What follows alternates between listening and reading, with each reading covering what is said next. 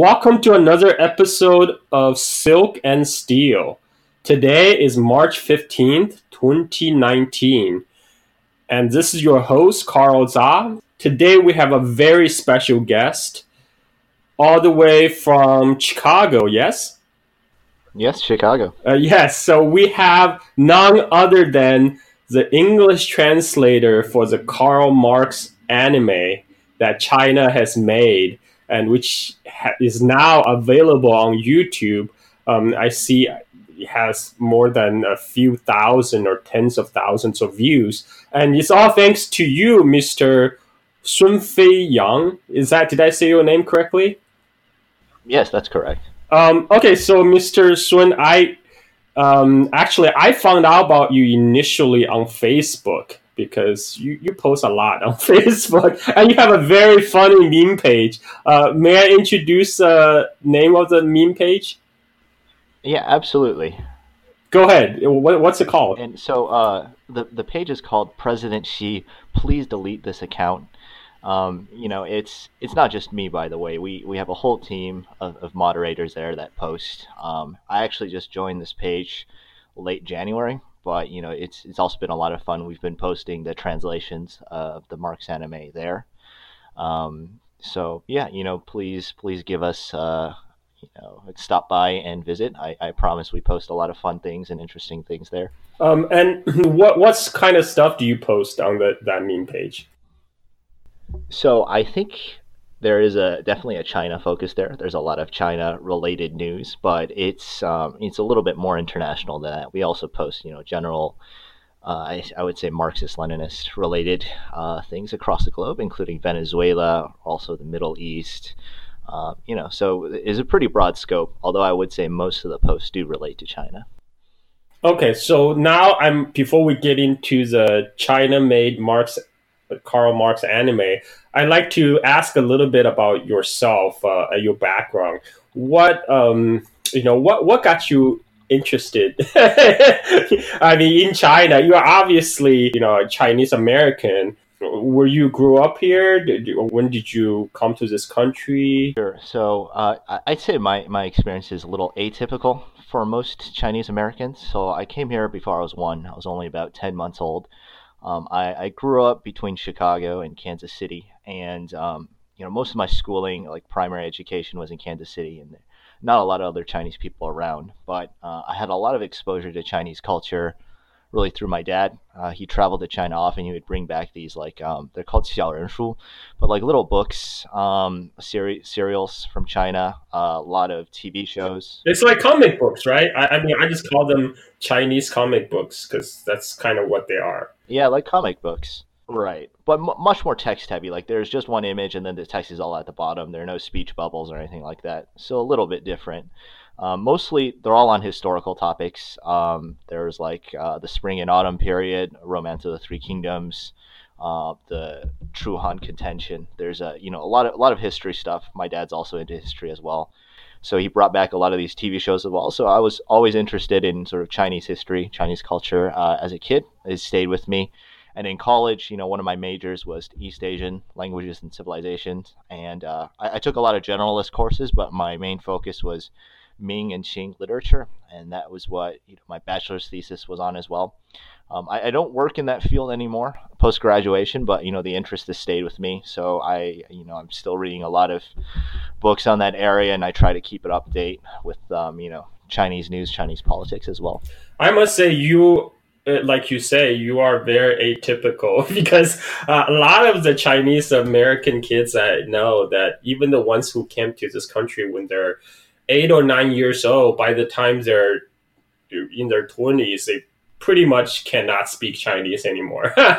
Many of my friends uh, are like that. Uh, I don't know if it's uh, just a function of my generation because I'm a little bit older than you. Um, as we talked about a little bit earlier, I came uh, to this country in 1990, and uh, as a 13 year old, at that time, uh, you know, China was still very poor. Uh, you know, most people uh, even Chinese Americans, they rather probably not want to be associated with the old country. and uh, so, yeah, like a lot of uh, Chinese uh, parents, they don't even bother teaching their kids to speak Chinese because the pressure was really to assimilate, you know, to the American mainstream culture. Um, and a lot of the Chinese parents thought that, you know, the way to do that is to make them just uh, basically English speakers, right? So I'm actually yeah surprised that you've been basically brought up here all your life uh, are still uh, so you are not only fluent but you can read and write as well yes yeah read and write and um, you know we we did a lot of classical chinese in, in college as well. So um, you know with older documents you know I it may be a little bit slower but you know there is some level of proficiency there as well. So you know if we're ever discussing any older topics, they're definitely is a little bit easier for me than um, you know. I must say I'm impressed. Because I I almost thought uh, just based reading from your Facebook, I, I thought you are sim- similar age as me, and maybe you also came to this country as a teenager, so you already built up your you know Chinese fluency and understanding of Chinese culture. Uh, but the fact that you grew up here and and now knowing what I know, I'm you know wow, you know you you know your stuff. Um, so I think this is a good time to transition to talk about the Karl Marx anime that was made by China, uh, of which you are the main translator to make it available into English. Um, there's uh, right now all seven episodes has been made available and uploaded on YouTube, and you subtitle all of them. So f- first, let me say thank you and great work. Uh, then uh, let me ask you how how did you even get into that? So you know, I saw the news articles uh, about this anime being released maybe back in December when it was first announced, um, and that was on the South China Morning Post, which is my daily hate read. You know, I, I think 80% of my posts are just links from them. You know, usually I vehemently disagree with their opinions, but eh, they are one of the few English language, you know, uh, Asia centric news sites out there. So, so I do read them every day. And you know, I was like, hey, oh, you know, that's that's kind of interesting. I'm not really into anime. I'm not really into cartoons, but you know, it's it's cool that they're doing that. And and we had posted that news, you know, on our Facebook page, and there was a quite a big response to that. There was a lot of people excited about it, and there were a lot of requests for, hey, you know, do you know if there's going to be English subtitles for this? Do you know if it will be available on YouTube? And uh, you know, when it was first uploaded to YouTube, you know, I checked like the the four or five channels that had it uploaded, and and no one had any subtitles. And you know, I had some friends who who asked about it, and I was like, okay, well, I guess it's only twenty minutes. Um, I guess I could do it. It's not that difficult. So you know, I took about like maybe takes me about like maybe an hour, an hour and a half for each episode. So it wasn't that hard. But you know, I'm really glad I did it. Uh, there's uh, there's now seven languages and subtitles available at least for episode one. And those were done basically by taking the English subtitle file that I created. And then people would translate English into their language. So, you know, we also have French, German, Portuguese, Russian, Spanish, even Turkish available, which, you know, I, I think is quite amazing. It's, uh, it, it's a testament to how interested people are in the life of Karl Marx, which I, I think is pretty cool. I mean, I was surprised. I mean, initially when I first heard the news, um, I thought, oh my god, it's gonna be like really cringy and really preachy. You know, like I'm expecting those kind of uh, like old style Chinese propaganda cartoon made for children. You know, like really preachy um, and really hollow, and just just like I, I expect it to be a cringe fest, to be honest, and and I have to admit uh, admit I I was pleasantly surprised. You know, granted I didn't have high very high expectations, um, and also I am a Chinese speaker, so I must say your English translation is excellent. Uh, I don't know how you did it, but it's you know great job. You were cranking them out like almost two days after they've been uploaded to YouTube and and as far as I can see, they're I mean they're perfect. No, I I'm glad you appreciate them. You know, it's uh, translation is something that like we did a lot of in college. So you know, it's and that's all like older stuff. That's stuff from you know 500 years ago. So you know, a very recent anime production, like the dialogue there, nothing is is really that difficult. And the nice part about translating this is a lot of the dialogue is just word for word from a lot of Karl Marx's writings. So all you need to do is just find the English text for that, find out what part of you know the the Communist Manifesto or you know Engels' condition of the working class in England, and you just copy and paste that same section. So you know I was able to cheat a little bit there too. So if you thought some of those phrases were very cleverly written, you know that wasn't me. That was whoever translated Marx and Engels back then. Uh, that's funny because there was a guy, a professor, uh, who tweeted about the Karl Marx anime, and one thing he complained about in his tweet was actually, oh, how could they, you know, try to fit this clumsy dialogue into this anime? yeah, it's it's not very baihua. It's not very colloquial if I had to write it, I probably wouldn't have translated it that way. But you know, that's it's the accepted translation, and, and I felt it was appropriate to stick to that. And also, I must say that uh, was that was faithful to the original material because a lot of the dialogue in the anime, to my surprise, actually came from um, either Marxist writing or you know it's it was well documented, right? I mean, it's like they just didn't make it up. absolutely. Um, now, what? Um, so, this, I mean, this really speaks to the change in times because I remember when I came to United States in 1990.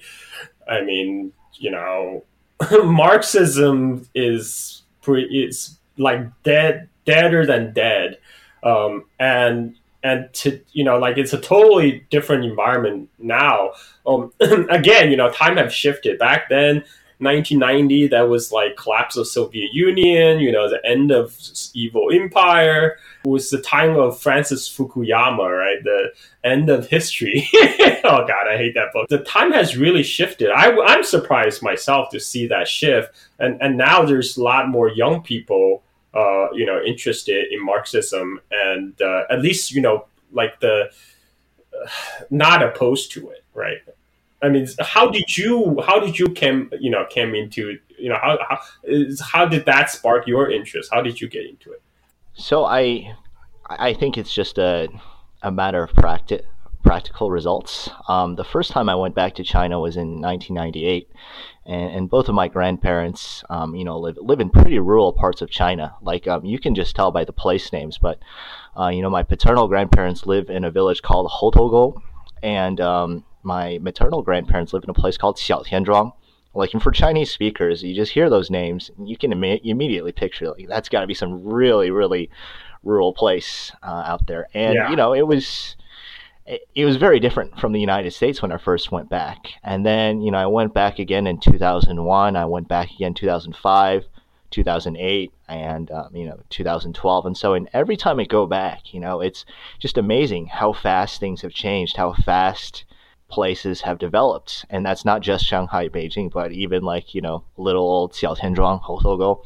They've come a long way since 1998. And that, that's just incredible to me. And, you know, when I was younger, I kind of just accepted like, oh, this is because, you know, China has opened up and reformed and they've just become capitalist, you know, and now they're getting rich too. But, you know, the more I read about it, the more I think about it, it's like, you know, that's why isn't that level of poverty reduction, that level of development happening in supposedly capitalist countries, you know, and in other places of the world. You know, why isn't India developing like China is? What is China doing different than say Indonesia or Brazil that, you know, has allowed them to have such a miraculous level and rate of poverty reduction? And, you know, digging into that, I think it's not it's not quite as simple as just, oh, they became capitalists. So I, I think that's really what started it. Um, you know, there are other things. I'd like to interject yeah, sure. for a second um, on the same topic because it's a very common refrain among especially liberals yes. uh, in United States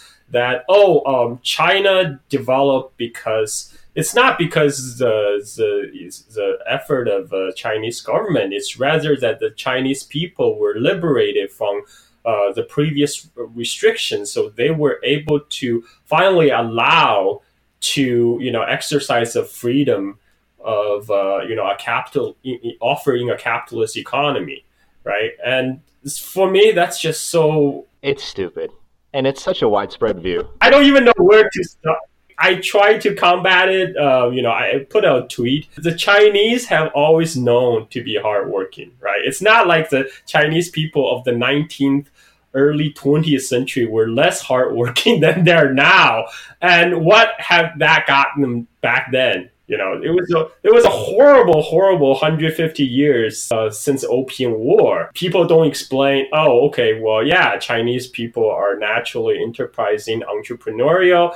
Well, so what happened in those 150 years? You know, that that was no. I, I completely agree, and it's like you said, it's very widespread view. Like even even the Jacobin founder, like Bhaskar Sunkara, he was on Twitter like a couple of weeks ago, uh, crediting China's, you know, poverty reduction to neoliberalism of all things, you know, and and that is the founder of one of America's, you know, premier socialist magazines. So just goes to show like how widespread like this this line of thought is in the United States, and it's just it, it is pretty frustrating. Yeah, I mean, actually, the lack of knowledge about China in general that infects across the political spectrum in United States.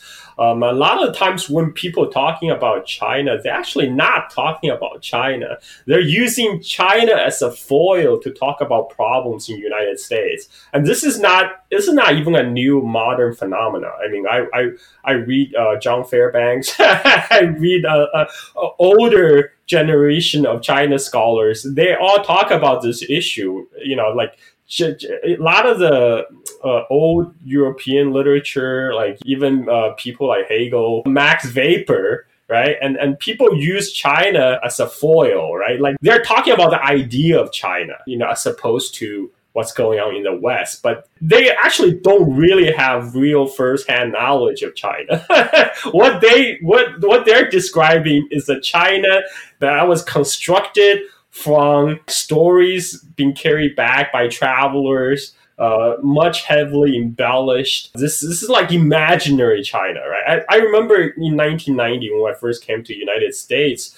Uh, you know, I was 13, so I'm always hungry for news from from the motherland, right? So I would just comb through all the newspapers for any kind of reporting on China. You know, like I, I used to deliver deliver New York Times when I was 15, so I have a chance to read uh, NYT every every day. What I found was like, oh my god, the China they describe looks nothing like the China I just left. I mean, like I don't know what China they're talking about, but that's not my lived experience, and and that hasn't really changed that much since then. I must say. I mean, the the, the, the reporting is a little bit there's there's more reporting of China now just because you know the, China is more important in the world stage. So now you have more China reporting, you have more China reporters, and you even have more China reporters who have lived in China and even speak Chinese. But I must say, overall quality. Yeah, I mean, like James Palmer speaks Chinese, you know, but but what has that done for his quality of reporting, right? Like, it doesn't mean anything.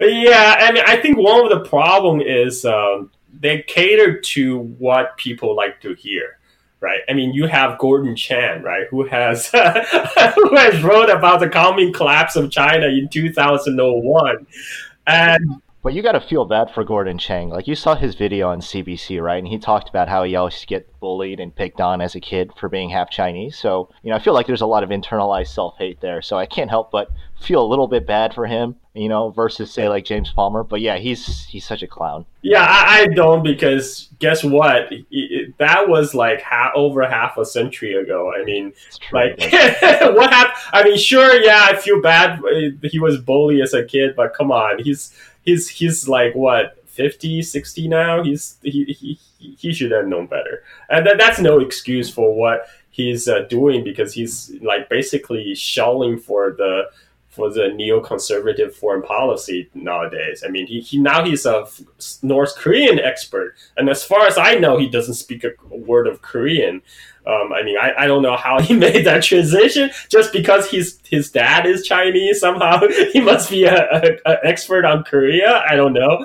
Uh, I mean, maybe that's good enough for the mainstream audience. Oh yeah. I mean, he's still he's still being like uh, quoted as a China expert in a lot of the lot of the American media. I mean, it's just amazing to me. This guy has been wrong for how many years? I mean, since 2001, right? That's when his book uh, coming class of china came out now we're in 2019 and this guy is still being fitted as a china expert uh, in fact i, I quoted um, I, I tweeted out a few days ago that uh, he was interviewed by breitbart of all publications oh yeah and and in it he says oh yeah china's growing power pose an existential threat to united states I'm like, dude, you, just a couple years ago, you were saying China is still collapsing, you know? you, what the hell? I mean, like, it, it's just amazing, like, China can be simultaneously collapsing and yet,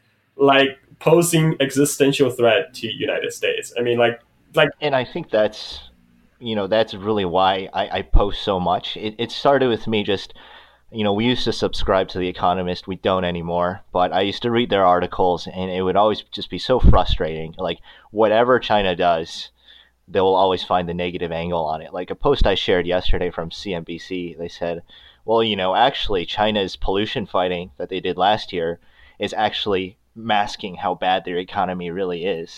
right? So you, you remember a couple of years ago when there was really bad smog in Beijing, all the articles they had about the air pollution there. So look, the people obviously cared about that. The Chinese government responded, and, and now that's being spun as well. This is actually just a very clever way to hide poor economic performance because of you know the trade war or something. So it's it's just silly because no one actually bothers to call them out on this, right? There are so many articles on China every day. There's just impossible to keep track of all the different lines. So you know, they get away with it because. Speaking of which, um, you know, like uh, of a very recent happening is uh, Christchurch shooting in New Zealand, right? It was carried out by a yes. white Australian racist fascist who self-declared as such. And I think in one of the statement he issued was that, uh, oh, I I closely identify with the political and social values of People's Republic of China, right? And that was kind of picked up by a lot of uh, liberals and and you know conservatives and all the all the ghouls uh, on the me- in the media saying, "Oh, look, look, uh, China. Of course, you know China's matches his. It was his dream state." And I'm I'm shaking my head here because look, I don't know if this guy has ever spent a day in China, right? Like what he what does he know about China? What what he does know about China is mostly probably been spoon fed to him by all the reporting in Western media. I mean, right now the Western media is hell bent on portraying China as a fascist dictatorship, and they apparently did a great job uh, brainwashing people into thinking that. And, and, and wow, is that surprising? A, a, a self declared fascist would identify with what Western media paints as a fascist dictatorship. I mean, come on, like this is not uh, like like again, it goes back to what we talk about, right? It's never really about China itself it's about people's own perception, their their ideas of China that exists only in their imagination, and and that's one of the reasons also I start this podcast because I like you said I feel like uh, there's very few uh, knowledgeable and and uh, just non-biased source out there. Uh, it, it's it's getting especially now because as China became more prominent in the in the in the world stage, and and currently U.S. government is. Uh, especially peop- certain people in the U.S. government, the, the national security wing of U.S. government is hell bending on starting Cold War 2.0 with China.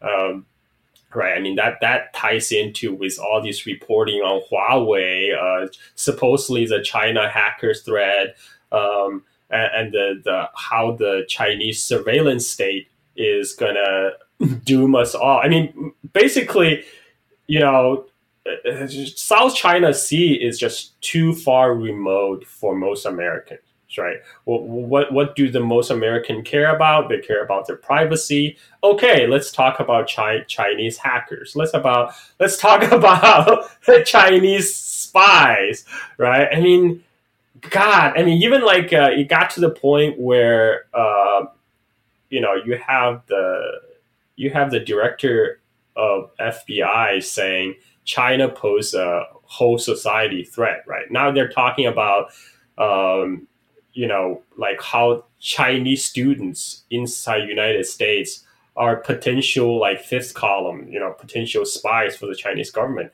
And I'm just flabbergasted because that that hits home because my parents came to United States as students. My dad came here uh, to pursue his PhD in electrical engineering, right? And and now they that was like back in the 80s, and and now they're saying basically anyone who has uh, you know Chinese heritage is a potential spy, right? We're getting to that. I'm I'm surprised actually how quickly you know we're getting to that level of debate. But yeah, so I'm I'm glad that you have that very funny meme page to fight all these disinformation and fake news. Um, but let's get back to uh, Karl Marx anime because uh, uh, you know I'm sure uh, that's what a lot of people would like to hear more about. Um, I, am I'm, I'm personally really surprised about the interest uh, in Marx um, Karl Marx anime, you know, like in the beginning, I chalk it off as, uh, uh, you know, probably another clumsy attempt by the Chinese propaganda department. And, and let's face it, it was aimed mostly at you know, the domestic audience, the Chinese youth. Oh, 100% domestic. Like, they didn't even bother to put out subtitles, right? You know, it was very much meant to be a domestic production. They had, I don't think they had the intention of internationalizing it, you know, which is which is why I really had to take the initiative here, right? Like, too bad. I'm gonna I'm gonna make sure everyone sees, you know, your propaganda, right? I mean, no, thank. It's great. It's great. I mean, like, I'm actually first. I'm surprised that um, the anime didn't suck as I expected to, because I actually enjoyed it. Uh, you know, like the. Um, I know people complain about the graphics, kind of the shaky CGI. I get that. I get that. You know, I but again, I I watch. Uh, I didn't go watch a Karl Marx anime from China for you know for its amazing uh, amazing graphics. I, I think it was probably a, a, a function of like their their timeline, their short timeline, and the budget. Um, there's you know there was I after everybody talked about it, I did notice the kind of there was kind of shaky transition from the 2G to 3 uh, 2D and to 3D animation. Yeah, so I mean, and and I looked into this too. So if you look at the end credits, you know there are two studios involved. There's like Tang and there's like Wawa or something, and they also worked with um like Inner Mongolia Film Bureau, which is based in like um Ho- I I don't know if it's in like Huahalta or somewhere, but you know it's like a it's an Inner Mongolia based film studio, which I thought was pretty odd because that's it's definitely not a tier one city. So you know they, there are a lot of people involved, and I'm sure like the quality of animation is just not probably not on par with like you know the major Japanese studios at right now. So all those things considered, you know, it's I think it's fine. I'm by no means an anime aficionado, but and I also admit I was watching this in like 10 second segments staring at the subtitles, so I don't think I might have picked up on a lot of this animation issues as other people have. But yeah, it's um look, if it really bothers you, you know, that's I, I guess that's understandable. But I, I agree. I think most people watching it aren't watching it, you know, for for the animation.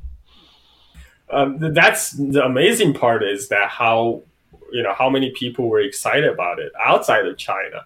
Uh, that that's something I did not expect. Uh, the the level of interest pouring in, and and I must say I'm glad that um, overall they didn't do a too bad of a job with the anime because uh, it's mostly pretty pretty faithful to the original material. Um, and let's face it, it was aimed at the youth uh, segment market. So you what you know we're not gonna get some like super deep um, you know penetrating analysis of Marxism. But overall, it does do a good job to like an introduction to Marx's uh, Karl Marx's personal life uh, and and you know just just the history of it. What do you think?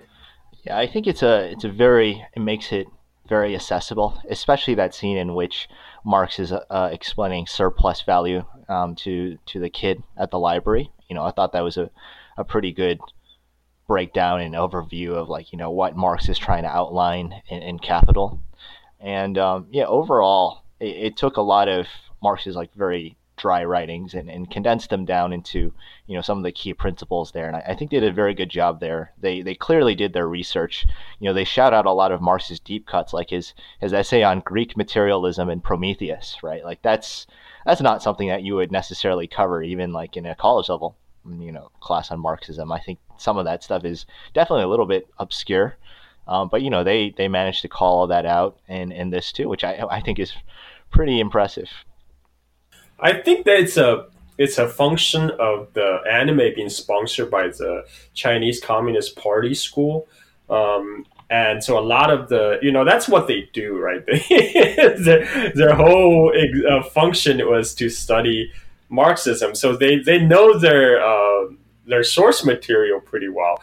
And, uh, you know, this, a lot of people in the West don't know about this, but actually, the Chinese Communist Party school is known for a place where, um, like people get to say the darnest things, because uh, this is like one of the paradox in China. Uh, like you, uh, it's uh, the it's a communist. So the Communist Party school in China are schools that's that's um, basically used for training of the communist cadres. So all the cadres have to go to the Communist Party school to get their, uh, you know, you you know the, the basic Marxist theory and stuff like that. Um, so you, you basically have all these uh, academics, eggheads, who whose uh, sole purpose is to study Marxism, but they surprisingly, uh, you know, get to discuss a lot of stuff. Like this is what surprised me about the anime itself because you know people actually brought up about this about the anime because a lot of um, um, things that were talked about in the anime like exploitation of labor um, the and and and uh, and even even the, the censorship, even the government censorship, all these things exist in, in China today right? And, and one of the fun thing for me was uh, watching uh, the Marx anime on uh, Bilibili, uh, the, the the Chinese uh, video sharing platform that's that's very popular with the young. And one of the features of Bilibili is they have this uh, scrolling comment screen, so it allow people to comment in real time as they watch it.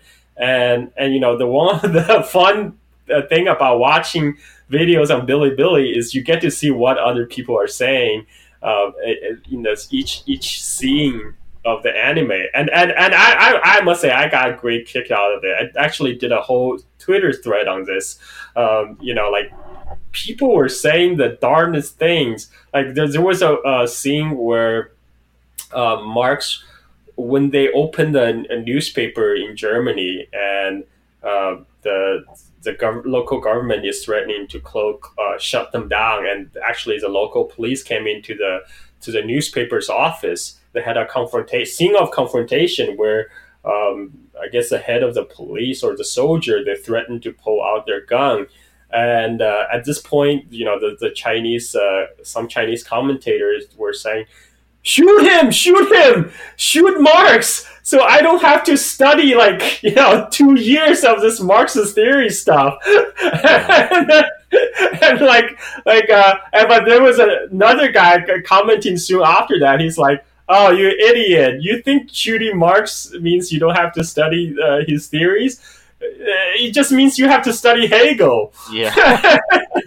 I, I, mean, like there, there were even there was like more stuff like that. Uh, I mean, like there was a part where um, when they're about to shut down the newspaper, and the you know, and the the the, Chinese commenter made some uh, reference to the Peking University Marxist Society, right? You, you hear about you heard about the U.S. Uh, the Peking University Marxist Student Society, right? They tried to uh, apparently try to organize workers in uh, in southern China, in Guangzhou somewhere, and and they got busted by the authorities, and uh, uh, and the so in the in the comment screens, the, the Chinese uh, commenters, oh my god, this is just like the the shutting down of the of the Peking uh, University Marxist uh, Student Society.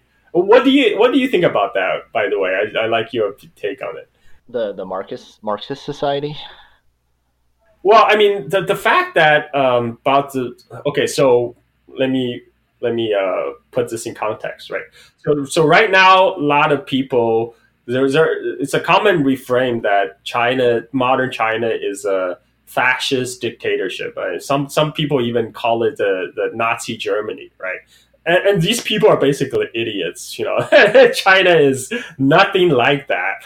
But having said that, um, there are some superficial similarities between China and Prussia.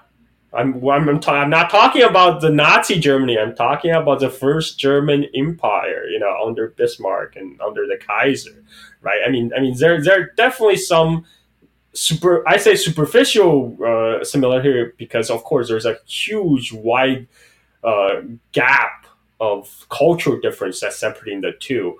But in, in terms of uh, suppression of dissent and in terms of uh, development, you know, Germany uh, in the late 19th century was all, also a latecomer to industrialization.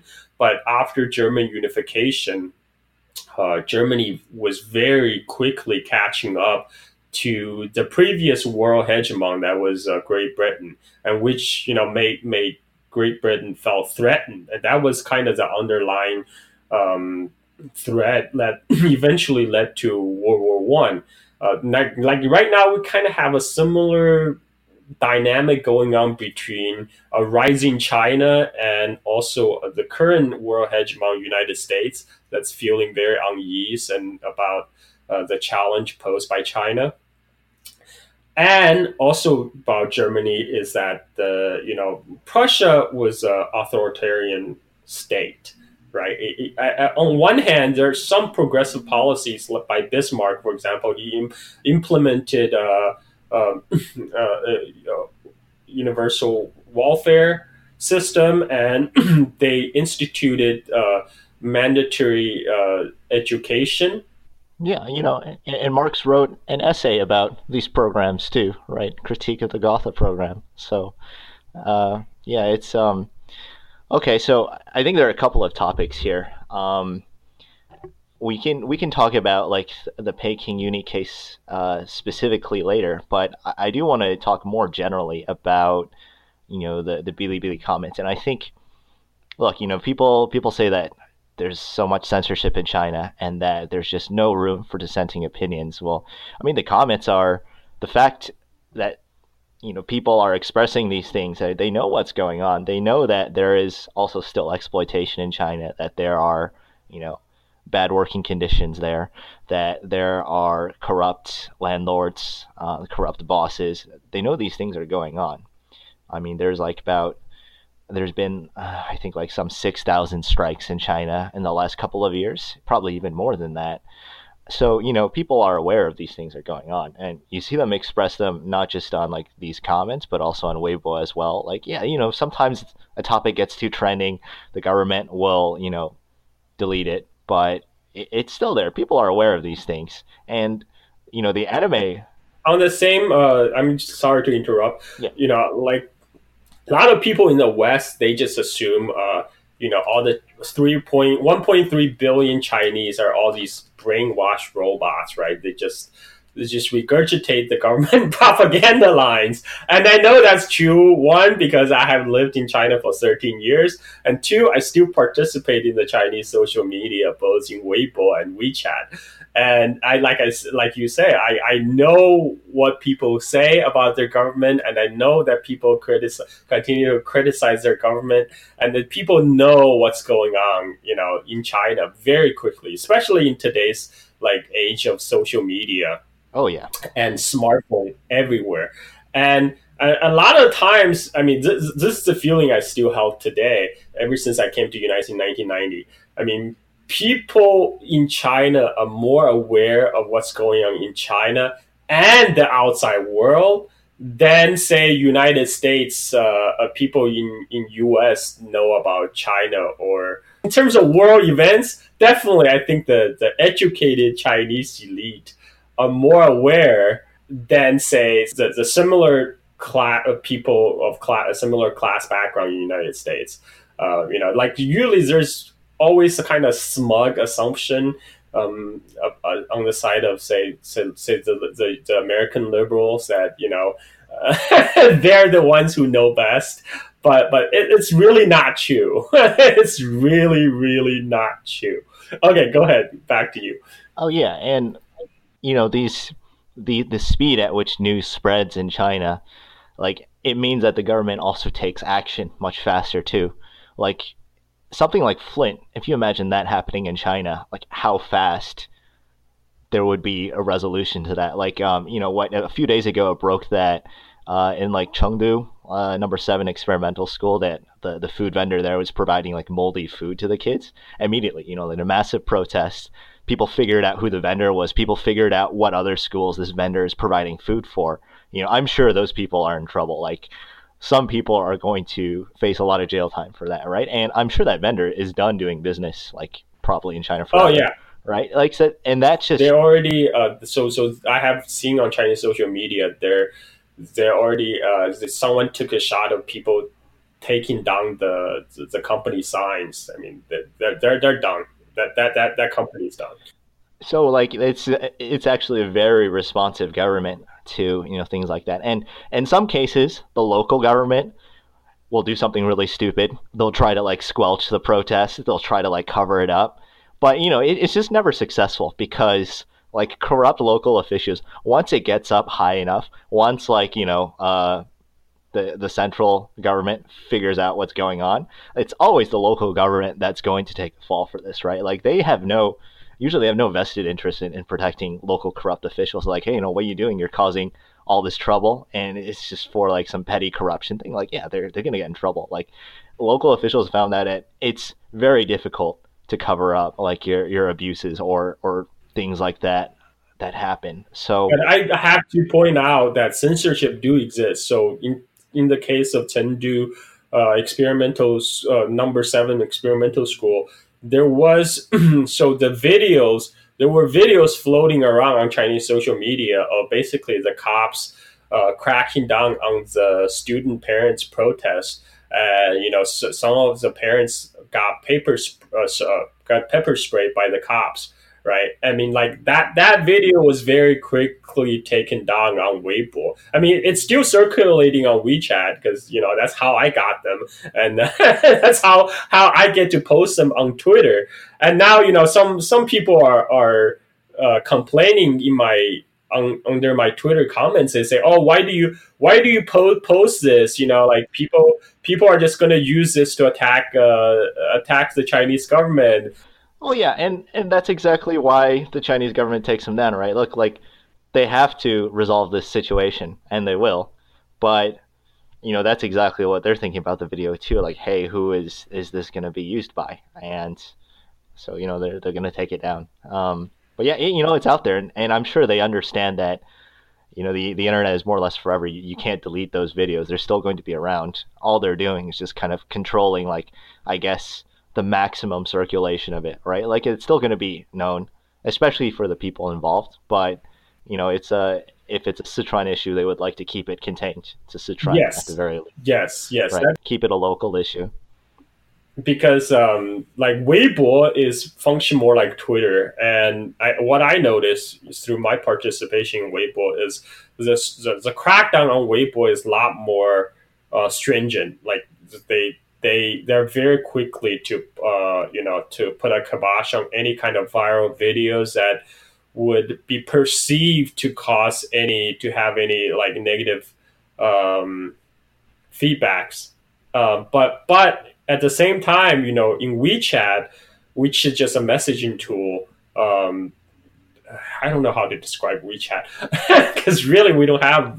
It's kind of like WhatsApp basically, uh, but with more features. So the but on WeChat, it's those videos still exist, right? People are still passing passing the videos around. Uh, but but because in WeChat, it's small friend search chat circles, right? Like you you may be passing around in a group of hundreds or like a couple hundreds. Uh, it's not like like um, it's not like Weibo. Weibo, you, you you post it out, you know, you can go go viral in like minutes, and then um, there was a case where um, a famous um, famous K-pop star, uh, a Chinese, he, he was a he, he was Chinese, but he was part of a K-pop K-pop band. Um, what's his name? Uh, it's like a really um, he has a really fresh boyish face. Uh, Lu Han, right? Lu Han, because he's super popular in China, and he posted something on his personal Weibo that that oh now I have a girlfriend, right? I mean that thing got posted like reposted millions of times. It's so much so it crashed the entire Weibo system for like 30 minutes. Uh, I mean, it was it was just it, it's it's crazy. So so like the Chinese government are very sensitive about Weibo because the, the information can travel very quickly. Uh, like they they on WeChat less so. Um, so information still does get around. Yes. Okay. Yep. Absolutely. But back to what we were talking about about the the superficial comparison between Prussia, um, you know, which is during the Karl Marx's time, and the modern day China, because uh, you know the argument can be made that both are authoritarian government, right? Uh, both the uh, government are trying to protect the capitalist class, right? And they're trying to suppress dissent, right? I mean, like, so you know that there's a case, like we said, the the, the Peking University Marxist uh, society, right? They try to, or so so how China works is that China have this official official union, right? That they have the All China's Worker Union that um, has the backing of the government right? But but the, what China Chinese government looked down is uh, you know people to form like like uh, their own unions, like outside of the China Workers Associate uh, Federation. Um, and I think this is what what the Peking University Marxist Society got themselves involved with is is one such case. They went down to um, a factory in Guangdong and, and they try to organize and that somehow you know rub off the so, uh, authorities the wrong way. Like you said uh, like we, we discussed even the Chinese commenters on watching the Marx anime made the association right? So what, what is your take on that? So um, yeah uh, like First of all, I want to say that it's very hard not to be sympathetic uh, to the students in, in the original Peking Marxist uh, society because, you know, as you know, there is a new Marxist society at Beijing, and you know, there's a conflict between the old and the new. And you know, the old Marxist society they did get off quite a few sick burns there, right? Because so we're we're going to descend into some Chinese puns here, but uh, the the short uh, contraction for Marxist society is Ma Hui, which also is like horse organization. And they started calling the new Marxist society the Lu Hui, like the Deer Society, which is a yes. riff on the Zhilu Wei Ma, or pointing yes. to a deer and calling it a horse, right? So basically, they're calling the new one like a fake Marxist society. Do you um, want to tell the new original story about pointing uh, a deer calling a horse? So I in very short, there was a corrupt official who was controlling the emperor, and to see where people's loyalties lie, he would bring. He had a deer brought in front of all of them, and he would point to it and say, "Hey, this is a horse." And he would ask these officials. Hold on, let me let me give it more broader context. Okay, so this sure. was this was uh, the, the first dynasty that unified all China, the Qin dynasty, right? But immediately after the death of the first emperor, who have uh, accomplished the task of unifying all China, um, the throne falls onto his uh, young son. And what but what really was the power behind the throne is this very powerful eunuch Zhao Gao.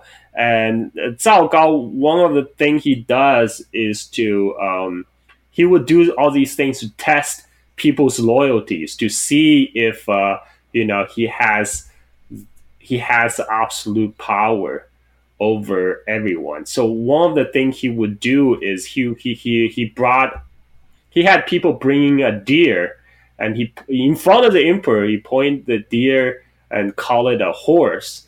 And you know he, he just wait for people to respond. Basically anyone who was just actually stood out and say no that's a that's a uh, you're full of shit. That's a deer they will you know they will get purged right? So of course people all you know try to go along with him and, and call the deer a horse. So so this become like a famous idiom calling a deer a horse is is like you obviously you are trying to um, almost kind of shove something down people's throat like by by pointing by by uh, like making up some obvious falsehood right? Uh, does that does that uh explanation work yeah i think that's that's pretty clear and that's what they're accusing like the new um, you know, Peking University sponsored Marxist society of being, right? Of being a, a, a, false Marxist society. And they do give quite a few good reasons. You know, like this group is,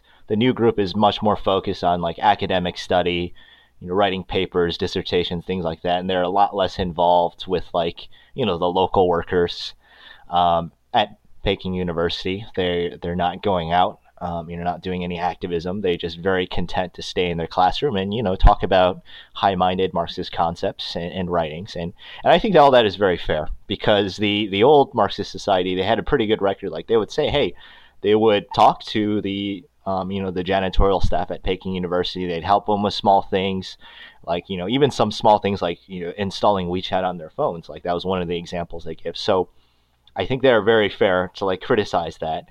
Um, so but moving part away from that, that's not really the, the real conflict here. It's more about what why the original Peking Marxist Society got into trouble, and that's as you said, they came down south to Guangdong. They decided to help you know workers at this uh, company called JASIC. I actually forgot what they manufacture, but it's a manufacturer of some sort, and they were they were striking, and um, you know they're helping with that protest. And I think you pointed this out, but you know one of the things that made their protest different is that they wanted to form an independent union, one that's not affiliated with, um, you know, ACFTU, and um, you know they want to form their own independent union. And you know, for for a multitude of reasons, that's not something that's not allowed in China. Um, you know, the the subject that's probably the most studied among you know senior members of the, of the Chinese Communist Party leadership is the fall of the Soviet Union, and I'm sure things like you know solidarity in Poland, which was one of those quote unquote independent trade unions, you know, is is definitely something that they remember very clearly. That independent unions, you know, have been a tool for foreign governments in the past to exert influence and you know to to destabilize uh, a government. Like Solidarity, when it was first formed, it had what like 10 million members. Uh, the leader, he he talked about Margaret Thatcher. He's like, oh, I, I really admire Margaret Thatcher, you know, for her great work. And this was like when Margaret Thatcher was cracking down on like striking Welsh coal miners. So, you know, there's there's definitely some history there with independent unions. There's a there's a a reason there why they don't allow that. And I also want to point out that this was also a pretty unique demand uh, by the JASIC workers. You know, there there are strikes all the time in China, and looking through a couple of them that are posted by China Labor Bulletin, I don't think that it's a very common request. I'm not really sure, you know, why this was uh, brought up by the JASIC workers. You know, it just could be my unfamiliarity with the situation, but I do know that they originally had a request with ACFTU to unionize that was at first accepted, and then you know the the the acceptance was pulled for some reason, possibly to do with the protests. But um, you know, I, I would say that I think that demand is the reason for this crackdown. There are so many strikes in China, and most of them get resolved relatively peacefully. Um, in, in many cases, like uh, the workers aren't even punished for like any damage that they may have caused. Like there's a, a fun case in 2009 in Jilin, which is um, you know right next to, to my dad's home province, but there was a steel company that um, they laid off a ton of workers and they were going to take it private. And this was kind of during that big steel glut and, and the aftermath of the great, you know, global recession. And so the workers basically burst in to this executive's office. Like they actually beat him to death.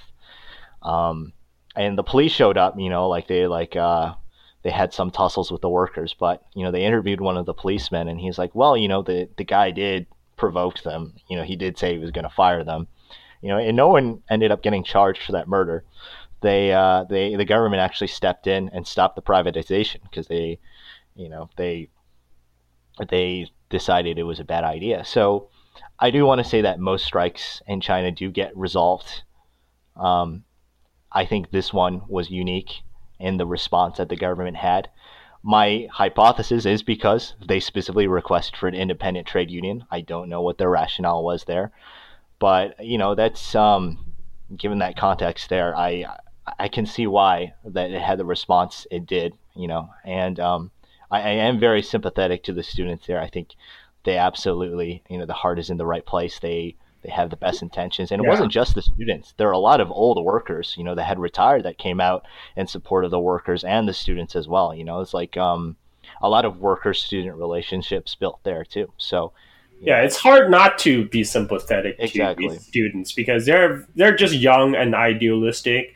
Um, in many ways, they kind of remind me of the students uh, in the 1980s. You know, in the lead up to the 1989 uh, Tiananmen Square student protests. I mean, there's actually uh, many people in the West actually don't understand about that uh, that the, the whole whole rationale behind the, stu- the student test in 1989. That concludes part one of our interview with Sun Fei Yang, English translator of Chinese Karl Marx anime. Stay tuned next week for part two of the interview, where we talk in depth both about Karl Marx anime itself and Chinese politics.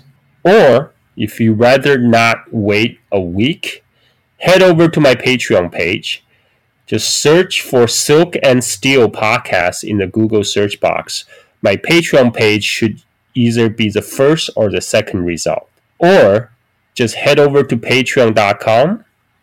In the search box, type Silk. My page should be the first one in the result. I have posted the full episode for my subscribed patrons for a monthly contribution of $5, you have full access to our premium content. You will always get the latest content first on the Patreon site. I hope you enjoy our show and I hope you subscribe. Thank you for listening. Goodbye.